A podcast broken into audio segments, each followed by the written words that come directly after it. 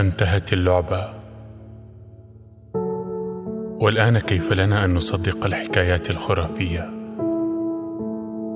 بعد أن لم تعد الأيائل تتجول في الغابات ولم تعد الأغصان تتكسر تحت أقدامنا في الليالي.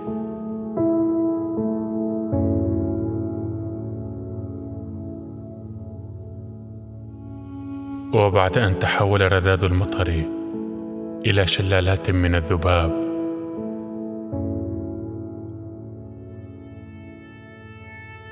ولكن هذا ما آلت إليه الأشياء.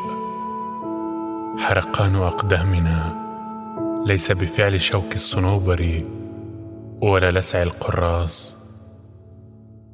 ما زلنا نتبع إيقاع الأساطير ذاتها.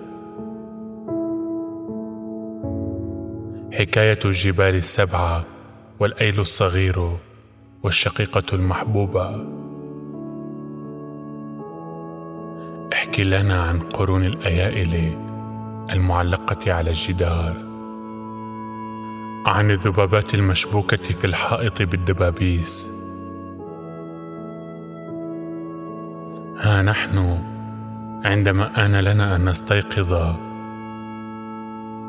لم نفعل. الأميرة الحسناء بقيت نائمة.